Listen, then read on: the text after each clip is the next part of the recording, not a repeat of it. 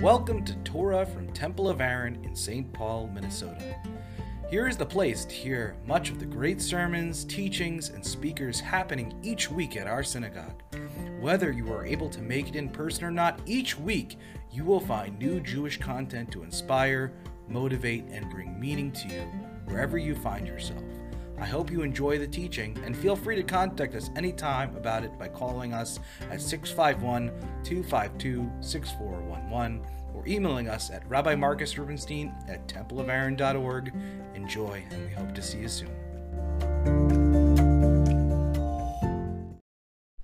Hello, everybody. Today you will hear a sermon given by Rabbi Rachel Rubenstein on March 12, 2022, at Shabbat morning services at Temple of Aaron for Parshat Zachor. Rabbi Rachel speaks compellingly about the ever present voice of doubt in our lives, especially when faced with the possibility of doing the good in the world. How do we deal with that doubt? How can that doubt be productive? And how can we overcome that doubt when it is unproductive? Come listen and find out. I hope you enjoy. So, have you ever been in this situation? You see a.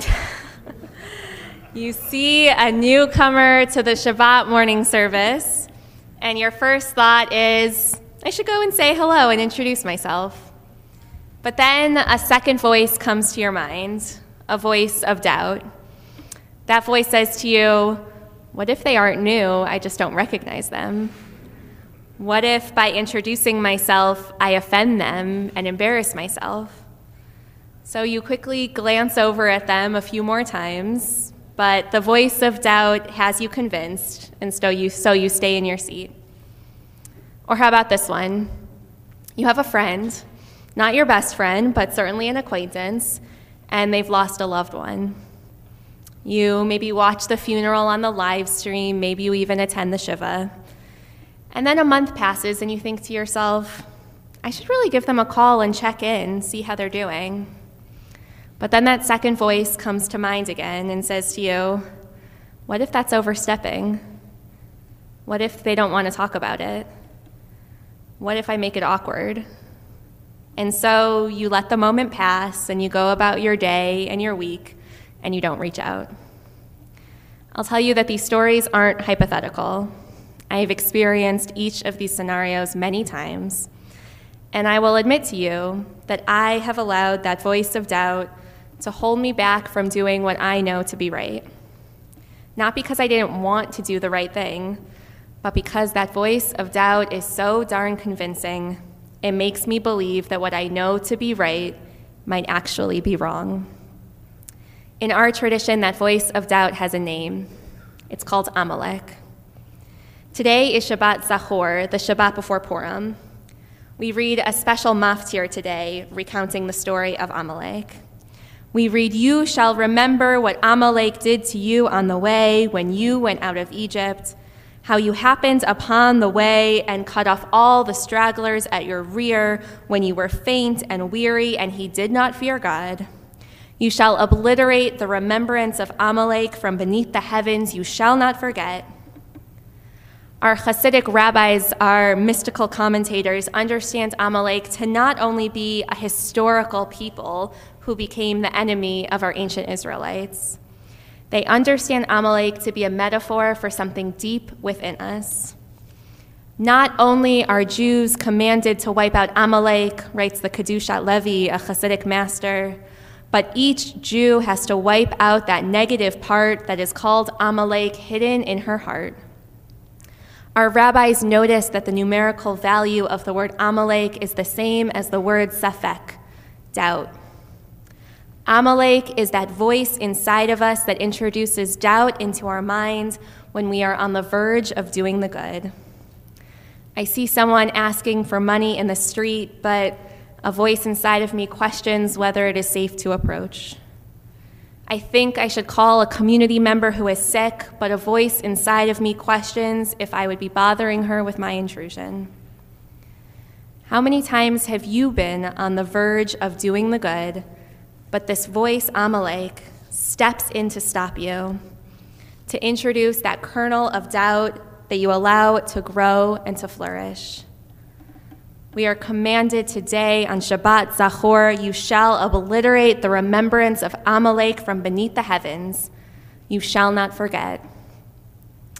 Two weeks ago, Rabbi Charlie Cytron Walker, the rabbi at Congregation Beth Israel in Colleyville, Texas, wrote a guest essay in the New York Times entitled, My Synagogue Was Attacked, but I Will Never Stop Welcoming the Stranger.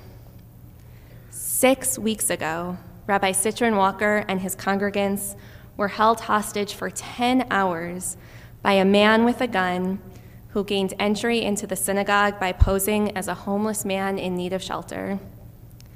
Rabbi Cytron Walker writes in his New York Times piece Welcoming strangers, let alone caring for them, does not come naturally.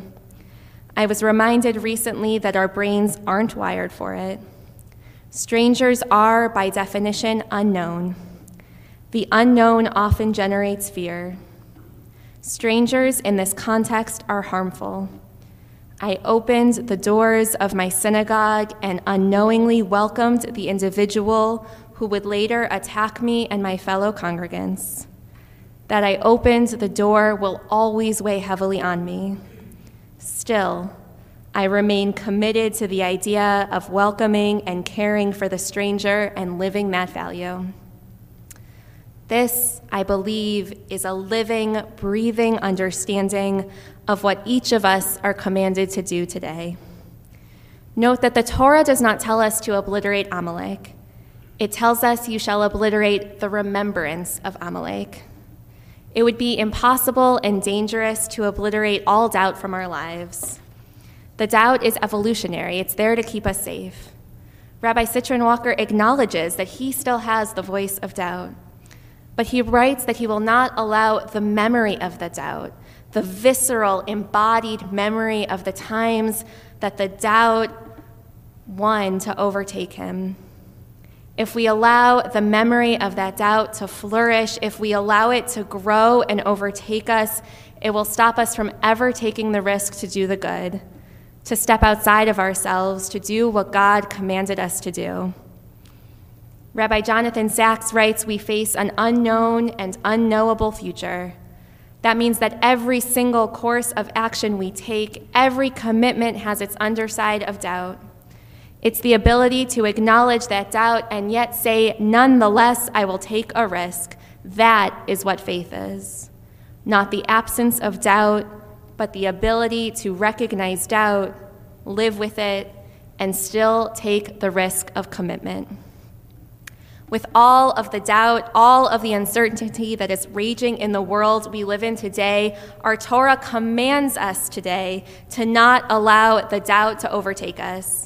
When we allow the memory of doubt to flourish, we become beholden to it. But how? How do we overcome the doubt to allow ourselves the courage to take a risk into doing the good? That is the gift that our Judaism, our incredible inherited tradition, has given to us. I've heard so many times people who say that they don't need religion to teach them to be good. It's innate or cultural, they don't need all of these rules and laws to bind them. And it's certainly true, there are good people in the world who aren't beholden to any religious tradition. But I can only speak from my own experience and I will tell you that in those times when I have been able to overcome the doubt, it is because the voice of the Jewish tradition, the voice of halacha, of Jewish law, has been louder in my mind than the voice of Amalek, the voice of doubt. We are coming on the holiday of Purim, a holiday with four mitzvot to hear the Megillah, to give mishloach manot, gifts, to our gifts of food to our friends to have a seudah, a festive meal, and to give matanot la'evyonim, gifts to the poor. And our rabbis teach that if we engage only in these first three mitzvot, if we hear the Megillah and give gifts to our friends and have a lovely festive meal, then we are engaged in debauchery, in frivolity. We have fallen short of the holiness that our tradition expects of us if we don't also give matanot la'evyonim, gifts to the poor. And this mitzvah to give gifts to the poor is different than all the other mitzvot of giving charity. When we give charity throughout the year, we are expected to do our due diligence, to give to reputable organizations to ensure our funds are being used where they can help the most. But on Purim, we are told one is not exacting with their money on Purim. Rather, one should give to anyone who extends their hands. We are explicitly told with this, with this mitzvah to disregard the voice of doubt in our minds. That voice that wonders if the person in front of me with their hands outstretched is truly in need or perhaps a swindler. On Purim, we are told to obliterate the memory of Amalek, to excise that voice of doubt that rages in our minds each and every time we are poised to do the good, to exercise our doing good muscles, to practice what it feels like to move past the doubt and experience the good. In our small town in New York, where Rabbi Marcus and I lived previously, we lived just a few blocks from the church in the center of town that housed the soup kitchen. And so it became our practice on Purim to go to the bank and get a few hundred dollars in small bills and find our way down the street and just hang outside the soup kitchen for a little while and make conversation with the people that were going in and out. And at the end of our conversation, to offer them some tzedakah. And I have to tell you that of every holiday moment we celebrate together, no single moment has brought us more joy than those moments we spent on Purim outside the soup kitchen, getting to know our neighbors and bringing them a surprise moment of joy and generosity.